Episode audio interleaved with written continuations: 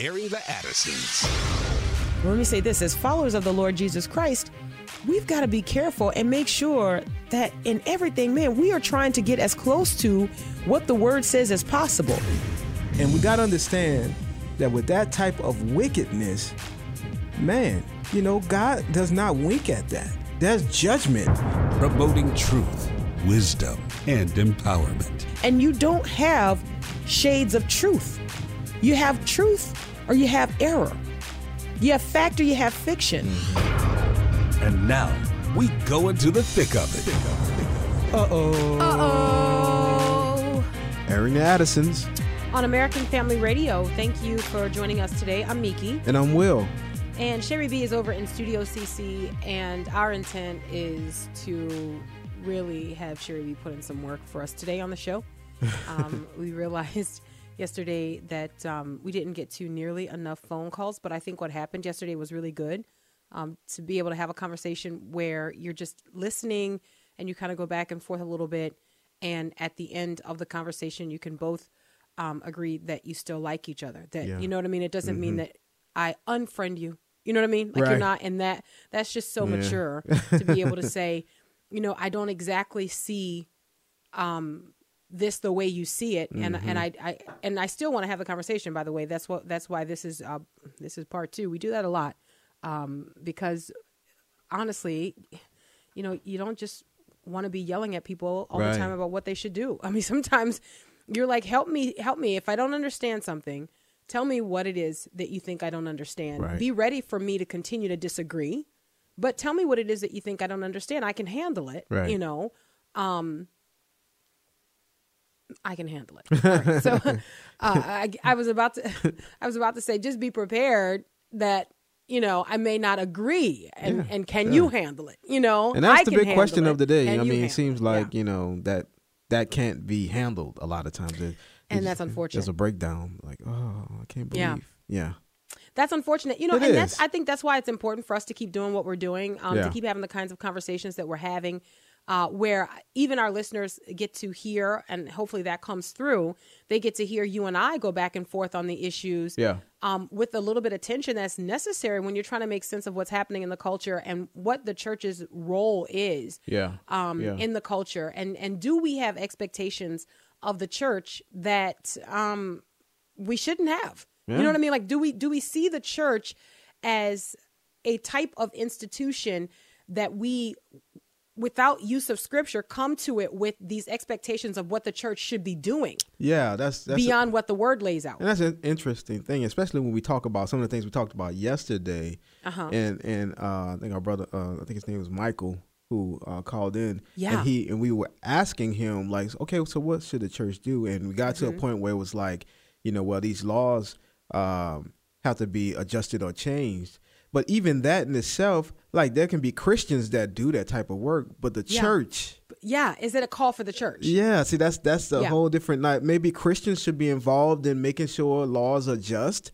and making mm-hmm. sure you know if, if, you are which that that then by extension does become the church in a sense would you would you agree would you say well that that is that's our representation that we that we so, are the body of Christ but what I'm saying is mm-hmm is it a mandate for the church to to do that or the I guess so I guess it would be the church but I, I guess I'm meaning like it's almost like the church should be doing this is what I'm hearing I yeah. think there would be individuals that would be in a part of the body of Christ, and I guess it would be the church doing it that would focus on things like that, and that's okay. But that's mm-hmm. not the work of.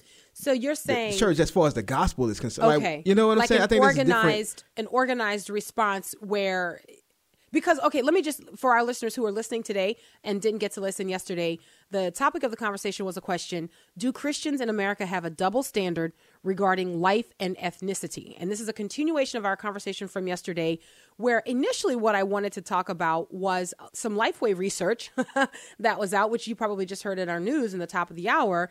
Uh, 42% of Americans say churches are too segregated. Mm-hmm. So initially, I was looking at this and I, I, I, thought, oh, great, numbers. I like to look at numbers and, mm-hmm. and I like to have conversations around numbers. And then I like to take those numbers and hold them up against what the scriptures say mm-hmm. and then say, okay, so what, how do we process these numbers based on what the word of God says? I, that, I enjoy that. I think mm-hmm. that's fun, mm-hmm. right? That's what I wanted to do yesterday. Um, however, once you start reading the article, and I'm just doing this for way um, for reason of catch up. Okay, Mm-hmm. once you start reading this article, as I as I was reading it, you get to the end, and um, you're just kind of like, hmm, that's interesting, that's interesting, and then whap, you get your hand slapped. Mm-hmm. Right, right. Like right when you get to the end of the article, you get your hand slapped and it stings, and you're like, "Wait, hold up! I wasn't even here for that. Like I didn't, I didn't see that coming." And the way the article ends is referencing Pastor Matt Chandler of Mm-hmm. Village Church, and his call for the church to do something as it pertains to justice. See, and yeah, go his- ahead. Just to catch everybody up, and so his call Like- his call was that we don't just preach the gospel to human trafficking and we don't just preach the gospel to the issue of life. Mm-hmm. So we should not just preach the gospel as it pertains to justice. We must be doing something, is what Matt Chandler was saying. And this goes back to It just makes it sound like preaching the gospel is not doing anything. It- uh, okay, Like, so what would he have told Apostle like he's Paul? saying the gospel is not enough. What what would he have told the apostle Paul, who everything that was done out of you know the goodness and, and the love of, of Christ was because of the gospel. It was Mm-hmm. because I mean, like I think we we're, we're trying to take on causes when the primary cause is for the church to be one that preach the gospel and and make disciples. If we're Mm-hmm. effective in doing that, why wouldn't the culture change? Mm-hmm. Why wouldn't some of those things that we're crying about change if we were at the doing the work of the gospel and making disciples? Why Yeah. wouldn't it change? T- Yeah, I agree with you. We I have agree with to you. that? The pro- I, I don't have an answer. I think that things will change when the gospel is preached. If if if the gospel is properly preached, it demands a response every single time. It's either it is rejected or Mm-hmm. it is received. And if it is received and it is planted securely in the heart, so to speak, of the person who hears it, then it produces a response. There is fruit that is r- produced in keeping with repentance. So then, by extension of that, then yeah, the society So- and the culture in which the gospel is preached must change as the people change. So I'm wondering, you know, as in light of, you know, because he's making a point that we, that's not all we do on the life issue and on other issues. Right. So That's the problem. So if I'm standing in, in, in my church and I'm preaching about justice, not social justice, not I'm, I'm preaching about partiality, Justice point blank. Justice- Partiality point blank. Okay. point blank, and I'm preaching Gotcha. about that. I wonder what. So what is he saying beyond that? Just like the life issue, because the, the gospel is being preached concerning the life issue too. You know. Yes, And- exactly but he's right. saying they're they're marching and stuff like that as well. Okay. Yes. So there is marching and stuff going on. So what is he saying? We need to to uh, uh, Well, join with BLM let- and join with like Antifa to Okay, march for justice so- as the church. y'all. This is what it's like when Will gets fired up. So and and like some I'm people like I like it. Tired of the whining, man. Come on. this passes. Oh boy. Anyway. Yeah, well, right. y'all, you asked for it. Here it is. Will unleashed. Um, listen, getting I kind of warm think in here. I know you're like you're, you're like ah, um, so, so to your question, what is he calling for? What is he asking for? I I think in fairness, our listeners should have a stake in deciding what they hear as well. I, I I think it's one thing for us to say, "Hey, this is what it sounds like to us," and I think it's one thing even for us to quote um, Pastor Matt Chandler. And again, this is taken from a sermon back in June, but it's in this recent article that was on the Christian Post, and I'm like, "What? Why? What are you? What are you, what are you guys doing?" So, so I think it's important for our listeners to hear, and I, I alluded to this yesterday. So we have the clip, and it's a long clip. So we've broken it up into a couple pieces so that you can listen. And here's what you're listening for: you are listening for um, the clear rebuke that comes from Pastor Matt Chandler, and I want you to discern what the actual rebuke is as you listen, right? Um, and then listen for what the call to action is. Like, what is Pastor Matt Chandler calling the church to do? And maybe we'll have a conversation in between these two pieces, but at least we will hear him in his own words, and then we'll decide what it is, I guess, collectively, we think that Pastor Chandler's calling the church to do. Clip one. Here we go. And here's where I want to lean in a little bit on where we find ourselves. If you'll study the civil rights movement in the 60s, there's a pattern that emerges. So, the predominant leader there is Martin Luther King Jr., which we really like right now because he's dead. I have to believe that a Martin Luther King Jr. right now, he'd be a liberal Marxist socialist that everybody despises. But we'll quote him now because he's not here to offend us in the now. Uh, this is what uh, uh, Jesus means when, when he says that, that you love the prophets that are no longer with us, but you don't like the prophets that are here today, but neither here nor there. In, in the 60s, the, the civil rights movement was born out of the church. And so if you, you study Martin Luther King, like there was this pattern. They, they would meet, they would pray, they would worship, they would go over kind of the rules of the protest, and, and then they would march. And, and this was a rhythm that was established by King so that it was rooted in the church, that the church let out in a very real way uh, on the civil rights movement in the 60s. And, and now, one of the things that has happened is the church, by and large, has, has refused to participate, which means that we have turned over, God help us, we have turned over what is our inheritance to dark ideologies. Like when you say, hey, we're not going to get involved, let's just preach the gospel to that, which, by the way, I find so hypocritical. You don't just preach the gospel of sex trafficking. You don't just preach the gospel on the issue of life and abortion. No, you act. And so it's why it's like this brain broke disjoint that's got us acting obscene, I mean absurd and then critiquing this movement as being evil and dark when we have given up our inheritance. Oh my goodness. So oh my critiquing goodness. what movement? So BLM? Yeah, As being okay. dark when they're witches oh, and talking man. about man. See, I can't with these pastors, Guys, man. That's, that's trying that's... to be so woke. man, like I just can't, man. I am so sorry. I I want you know I I want to. Oh man. So what is his solution? So, okay, well maybe we get to that in part two, but first let's let's let's. Okay. Mm. Just let me let me just do this for a second. Let me just Lord, I pray that you will grace us in this moment. Lord, I pray that by the power of your Holy Spirit that you will give us the type of integrity that we need to discuss this topic, to not be sensational, um, to truly seek to understand, and to be fair and to be gracious toward our brother. Um, and I ask that you would be glorified in this. In the name of the Lord Jesus Christ, I ask these things. Amen. Amen. Okay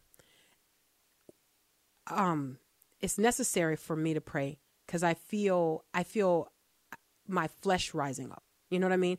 And there's a there's a frustration that I feel when I hear that because I feel like what Pastor Matt Chandler um, doesn't realize that he's saying is that he is already characterizing this into kind of two groups of people here, right? So it's really the white Christians against the black Christians. So, in other words, it, it appears to me, or it feels like to me in the conversation, that there is this big, huge chastisement that is coming from the white brother um, to to correct the white brothers and sisters who have said things like this, right? Not taking into taken into account that there are black brothers and sisters who are also saying, hold up a second here, though. Um, there, there, there are other aspects of this conversation that we need to have. The problem that I have with where I feel like his tone and tenor are is that it feels to me that there is a presentation of, I am better than you because I have this conviction. I am more um, convicted by the word of God. I am bringing the whole of the scriptures to all of my engagement because I'm saying that we can't just call a movement dark and distance ourselves from it when we don't do the same thing on the issue of life. Now, these are apples and oranges because if you show up at a March for Life, here's what you're not asked to do. You're not asked to make less of Jesus Christ. You're not asked to make your faith secondary to your involvement or your engagement. You are not asked to come under a banner. Black Lives Matter, I wrote about this years ago. Black Lives Matter said that every time they gather, they gather under a specific banner. Okay, they have a clarion call. Most recently, we're discussing that they have already said of themselves that they are trained Marxists. They've already said of themselves that they are working witchcraft as they are calling out the names of the deceased. So we can't point that out and then have someone say, well, hold up a second, this is this and that is that. What are you going to do? It's like, wait, no, but validate what it is that the this is this and the that is that, that is that is. All right, we got to grab the break. We'll be right back. Stay there.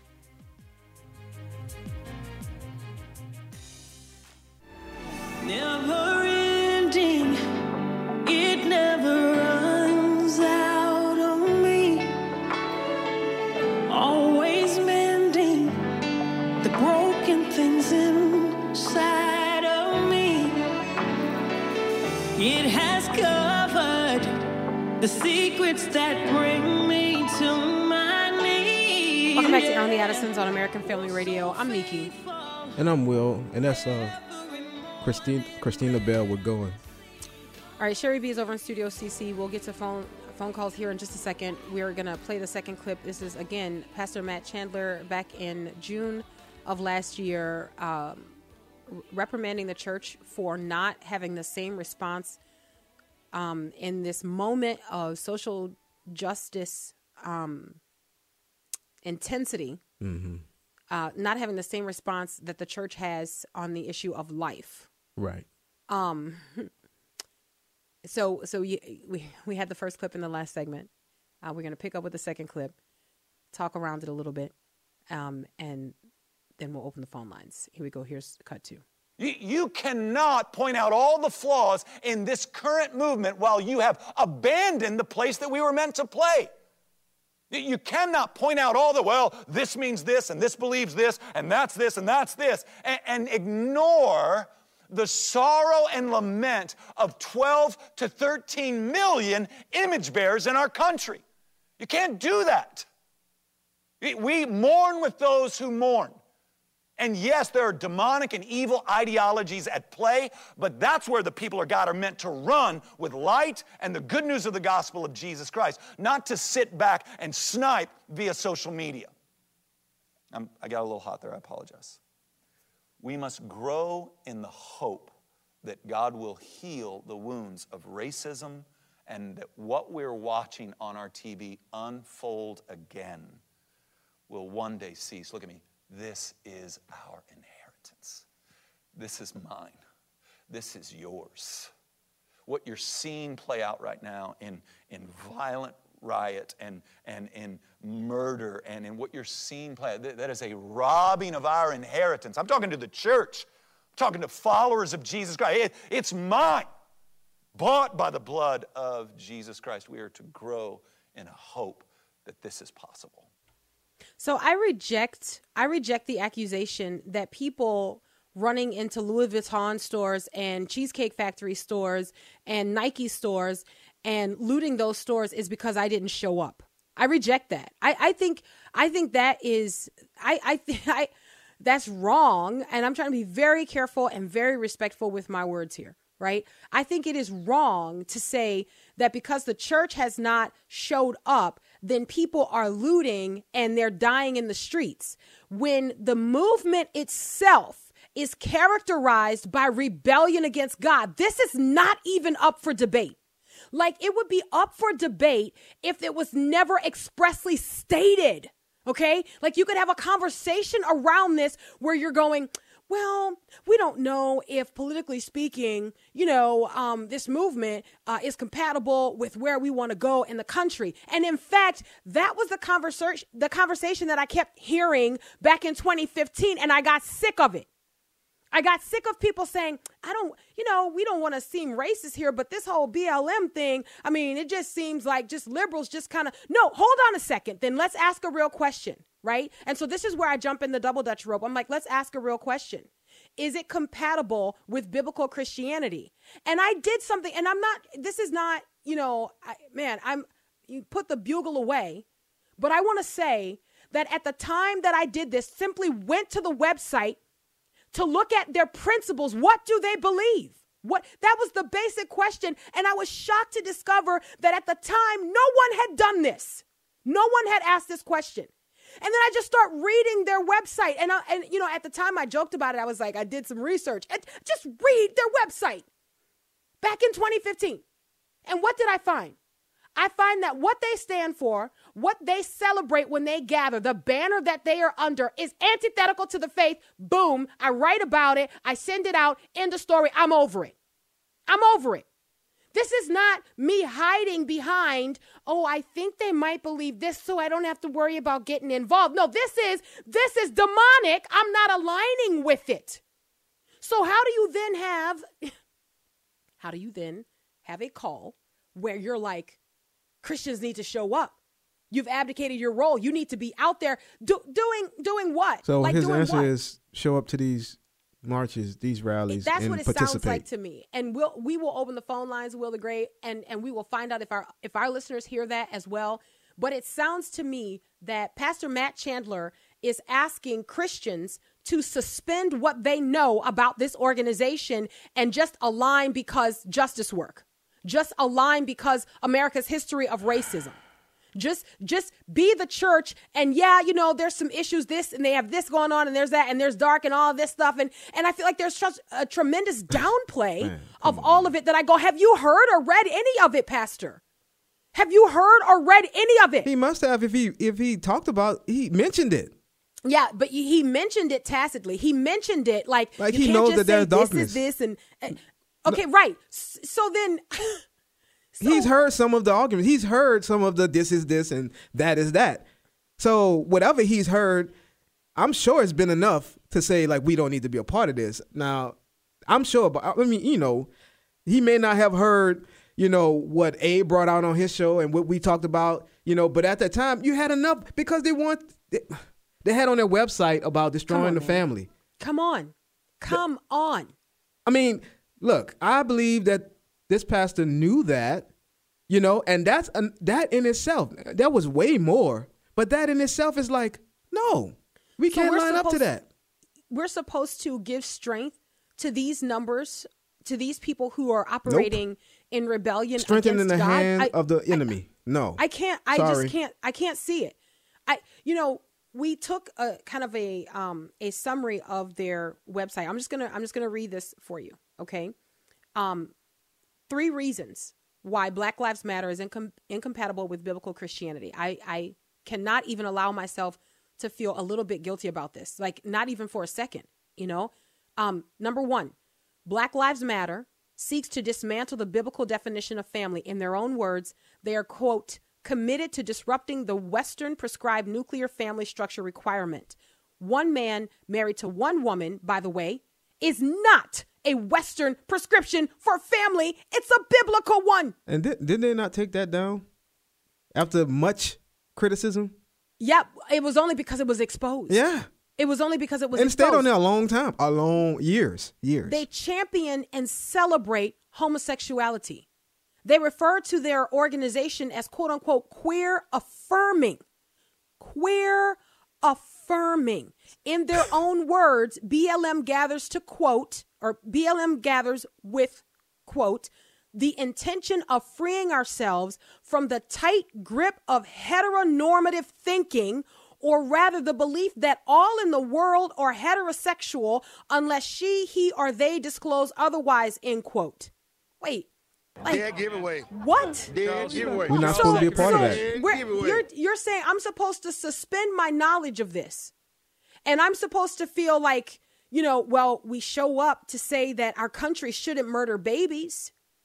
So, okay, if I show up, if I, I'm going to be showing up saying that homosexuality is a sin. I'm going to be showing up saying that a person who is confused about their sexual identity needs restoration. They mm-hmm. need the help of the Holy Spirit. I don't know that I'm going to be welcome there, pastor. I don't I don't know that and and look, let me say something. I am consistent. The the whole like Me Too movement and all of these things, you know, you would think, "Oh, that's so self-serving. It's the it's the it's the moment of the woman." Right? It's the hour of the woman. Like, here we go. And I'm like, man, this is wicked. right, talk this about is, that as well. this is undermining God's design for femaleness, Come on. if you will. You know, and I, I, I'm like the pink hats and all of these things, and and the, eh, you know, so if if we are to go with this message that is coming from Pastor Matt, then it would suggest that we also show up in the pink hats because women are abused. But why didn't we align with them? Because their intent is evil. The hatred of men was on fleek. Okay, like the the despising. Come on. Like and so what I'm saying is we should not align with anything that is antithetical to our faith. There are Amen. times. There are times that meant that the body of Christ will work with people toward a good end because it is a good end and it does not attack the faith in so doing. Do you understand what I'm saying? Mm-hmm. Right? But when aligning with someone where just your alignment with them is a direct attack on your faith, you are strengthening your own demise. You come, why would you do that? Right. That makes no sense to me. Where's the And, discernment? you know, and I'm I'm I'm getting a little hot here because I'm I'm just tired of I'm tired of people just trying to be blacker than me. You understand what I'm saying? Like I care more. It's sort of like here's my hall pass. I'm down with the social justice stuff. I can get amped, and the church should be. But look, read it. right. Read the information. Right. Listen to what these people are saying in open spaces. We are trained Marxists. We are trained Marxists. You don't have to guess at that. Man, come on, man. So I'm like, okay, you slapped my hand and you got my attention. Then I'm looking for something of substance though. So now I wanna I wanna I wanna take this pastorally speaking and I, I wanna I wanna hang on this and but I can't. Because I'm going, no, you are calling for the church to align with wickedness. And why? What does this cause us to feel? This causes us to feel like, oh, at least we're going to be seen as consistent. Well, you know what? Peg me as inconsistent because I'm not aligning with this. Right. Do I care that there is injustice? Yes, I care about all injustice. I wrote about this too. there are certain kids who die in this country and we can't care about them because of their skin color. There are certain black kids who die in this country and we can't care about them because they're killed by other black kids. Come on now. And you want to, the church needs to show up. Hmm. Excuse me, how many people have moved into inner city neighborhoods to plant churches, and how many of them have been white? Where then black people are like, nah, we trying to get out of the inner city. no offense, but let's just be real, Pastor. Yeah. Okay? How many people have moved into the inner city context to reach people with the gospel long before people were marching and looting Louis Vuitton stores? Come on now. This is this this is my lived experience. I know what hood life is like. Let's not downplay the effects of the gospel. It changes people's trajectories. And then let's not demand that the church that Christ preside over, presides over aligns with this wickedness. When people have been making inroads into the inner city for as long as we can remember. And then let's also, again, man, I cannot stress this enough. Let's also not pretend. Let's not pretend like that. They're just certain kids that we care about who are dying in the streets. They have to fit this narrative. You want I I'm going to align with Black Lives Matter. I'm going to get out and be involved in the march and they can't care about the white kid that's killed by the black police officer. Wait, what about the Imago Dei? In all of them. What about that? It's not limited to the color of someone's skin. The outrage shouldn't be just over the color of someone's skin. It's injustice. Period. And it's not injustice just because the black kid is killed by the white police officer or the white man. It's injustice, it's brutality, it's wickedness, it's evil, it's sin. And it's sin when the black kid kills the black kid. When the eight year old is executed in the alleyway of his apartment complex by his father's rival gang, and we can't show up for that because wrong narrative. that too is injustice. And I'm sorry, look, I'm getting a little hot here. but I'm sick of this where we have been so guilted into what our responses are supposed to be, we cannot turn to the Word of God and find it sufficient. All right. 888 589 8840. 888 589 8840. I am, to a certain extent, open to conversation about this. I'm open to dialogue, but I will not be guilted into aligning with something that is antithetical to the faith. I have looked into it. I'm not just saying that because oh, it makes me nervous, makes me anxious. I've looked into it. All right, Will the Great, where do we go first? All right, let's go to Joshua in Georgia. Hi, Joshua. Hey, thanks for taking my call. I tell you what, if this guy thinks that the gospel ain't enough, he's right because it's more than enough. Mm. Amen. Come on. Amen. I More than enough. And I don't know what he's referring to. I don't know what he was asking us to do. But if I tell you what, if he's asked, if he did tell us, I think we would probably reject it. He's speaking out of both sides of his mouth. I think he mm. ain't telling us specifically. He's just right. he's just blabbering. Yeah. I don't know what he's talking about. Yeah, it seems it seems to me. Thank you, uh, Joshua. That That's a great point. that he's saying we need to get involved in the You evil know, works that's going on. That's and that's that is a great point that Joshua just brought up because what he's doing is leaving it up to you to allow whatever guilt you might feel to drive what you're going to do next. Yeah. He doesn't come out and say a line, but he That's leaves true. Mm-hmm. it open just enough for you to kind of like, "Oh, that's kind of what he's saying." But then but then but no, that's not exactly what I'm saying, but you can infer, which I think is really dangerous. yeah. Man, Yeah, I that's an excellent observation. All right, well, the great. Where do we go next? All right, let's go to Roger in Louisiana. Hi, Roger. Hey, how y'all doing? Uh, big time fan. Uh, make this real quick.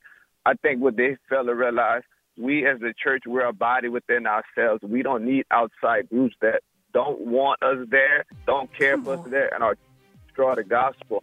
What he's missing is that the Great Commission is more than enough, and the problem is a lot of these churches have become country clubs, and they have not gotten outside their walls and racism is a heart issue. It's a sin issue. It's not a legislative issue. And the problem is that they're focusing on trying to change laws when they have laws in place. But if people are wicked, they don't abide by the law because hmm. the Bible said that the law is not for the righteous, it's for the wicked. And what they're failing to realize, if we don't get out our walls and stop being comfortable in our walls while people are dying around our own sidewalks and by the churches, we have to get out there and we have to give these people hope. We have to give these people the gospel. We have to change our community because if Roger. you're on a block for 30, 40 years and if nothing changed, Oh, Roger, I something hate to cut in on Roger. we got to grab the break. Brother, you're preaching. We will be right back after this. You're nothing like us. You are faithful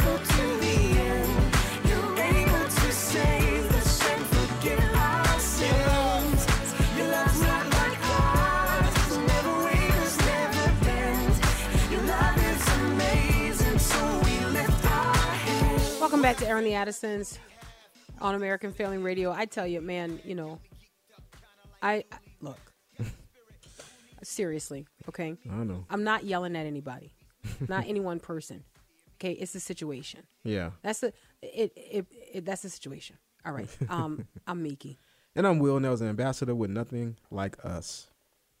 Sherry B is over in Studio CC. Um, we'll go to the phone lines 888 589 8840. 888 589 8840. Will the Great. Where do we go next? All right, let's go to Ruth in Texas. Hi, Ruth. Hi there. Hello. Hello. Hi, uh, Mickey. Uh, I love you, gal. God bless you, Ruth. what you are saying and the conversations that you are having, both my husband and I have been having for the past couple of years. We are member members of the Village. Oh, which wow. Is the church that uh, pa- uh, Pastor Matt preaches out of, and we have been seeing the decline for the past few years, and um, had very heartfelt discussions. A lot of prayer, and uh, we decided that we are going to withdraw our membership from the church because it is time uh, to stop supporting apostate churches' agenda, churches that do not have uh, the faithful shepherds uh, and that practice a social gospel, which is exactly what this is. And so uh, it's been hard, you know, uh, seeing um, the pride in the stance, and I'll say it exactly as that because that's exactly what it is.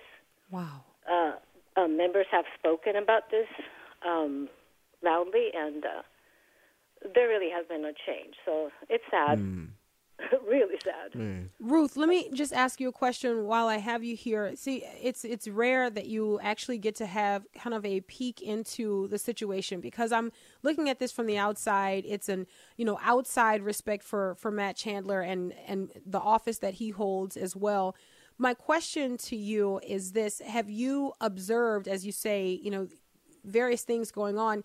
Have you observed a preaching that would suggest the expectation is that the church is supposed to align with these ideologies that are pervasive in our culture today? Well, if I could, I'll share uh, an experience when Yes. we actually felt exactly what this was like. We invited our neighbor, a neighbor um, who is black, who just moved into our neighborhood, to the church. And uh, it, it just so happened that the sermon was on one of the sermons related to uh, white privilege. And um, oh wow. my husband is white, I am Hispanic, and my neighbor is black. And as the sermon began, uh, I I began to feel very uncomfortable with the assertions that were being made against white people, as my husband, being white, sat on my right. And I also began to feel very uncomfortable with my black neighbor who was to my left. And hmm. as the person in the middle, literally as brown as a brown person, and figuratively as the symbolism mix of both white and black skin. I felt really offended for both my husband and my neighbor, but more importantly for, for my church and its hmm. leadership. Hmm. Uh, wow.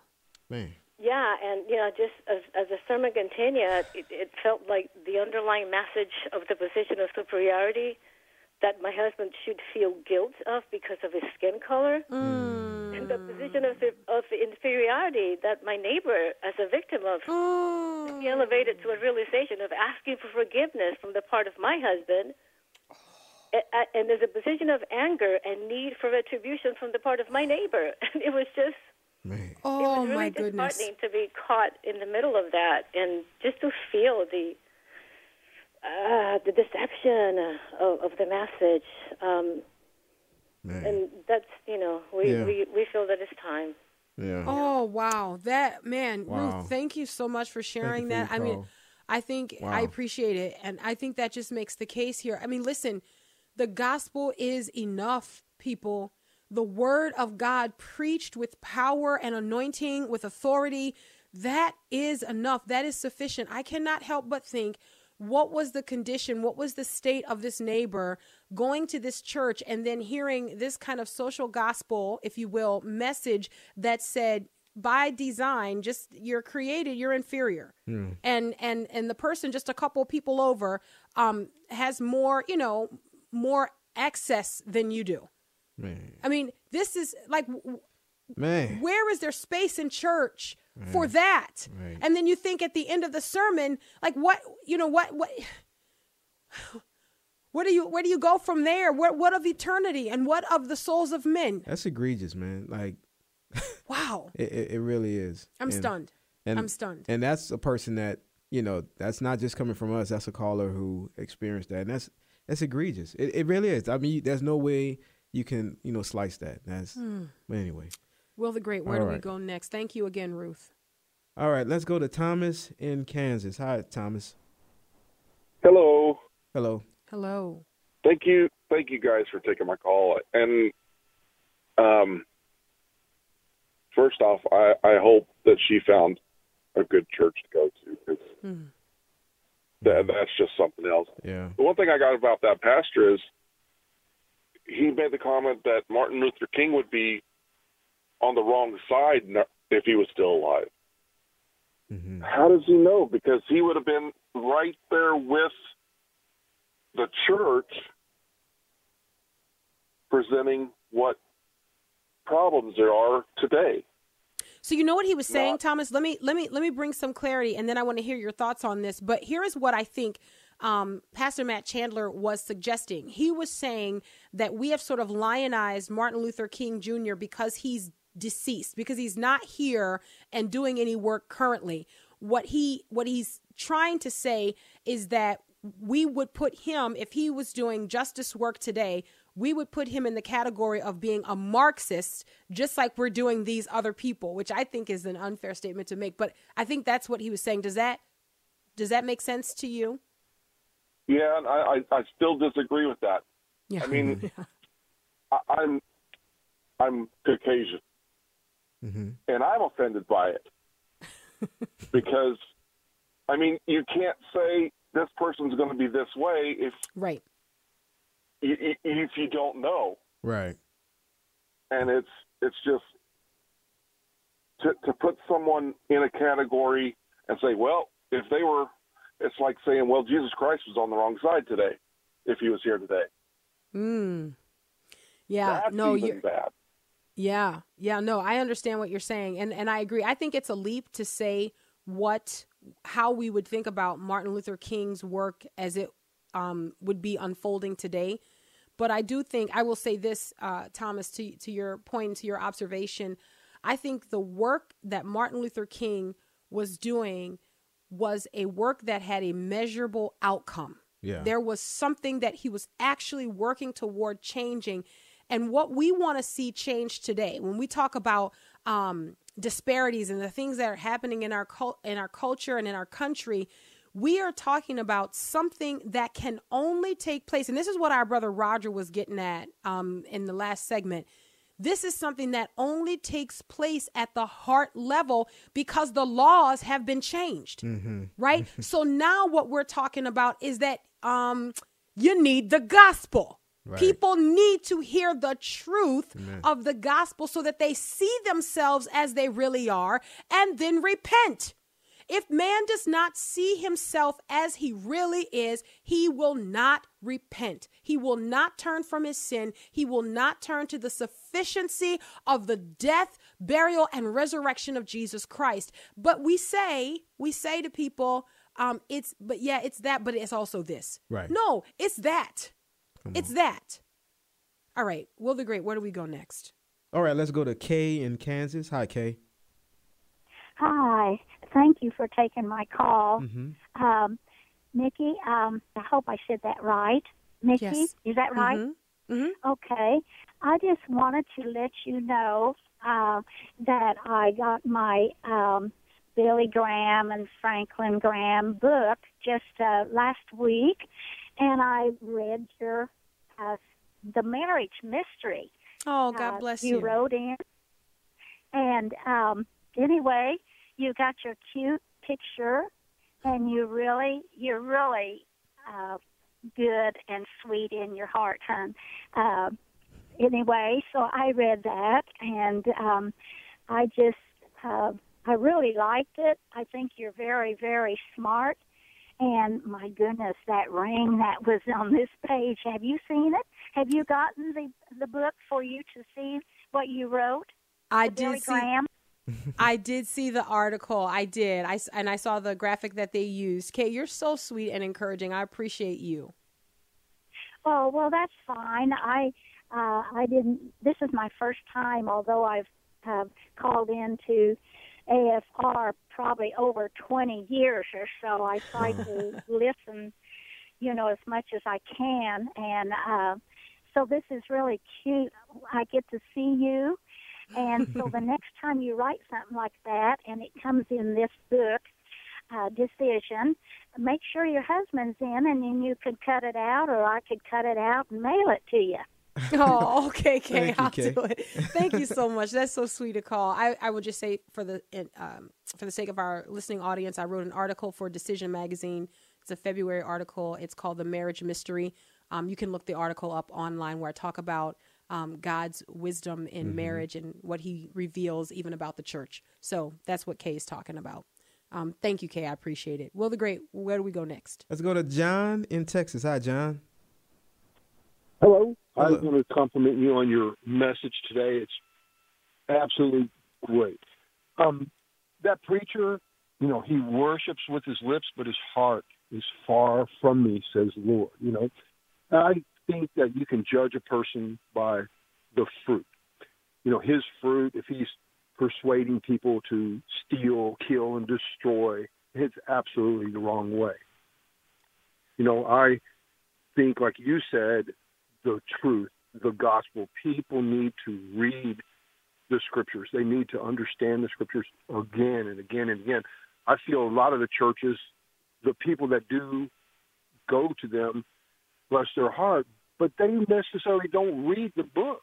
They don't hmm. read the scriptures. They want that guy up on the front to tell them what to do, tell them what to do. And then they go and they only know one little word, two little sentences, something and they never read the book. They pull it out of context. They don't understand it. They don't have it in their spirit, and it's hard for them to live their life without the knowledge of that truth. And they're persuaded to do so many things.